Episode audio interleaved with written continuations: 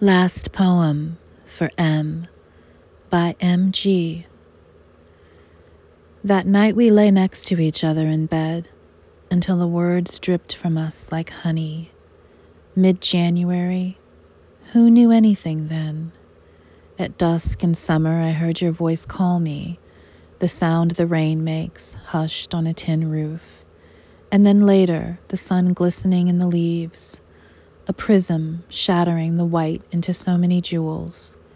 You carried them in your mouth across a desert and spoke each one to me. The black vase on the windowsill, its narrow mouth, so perfect with the white orchids dying in it, is empty now.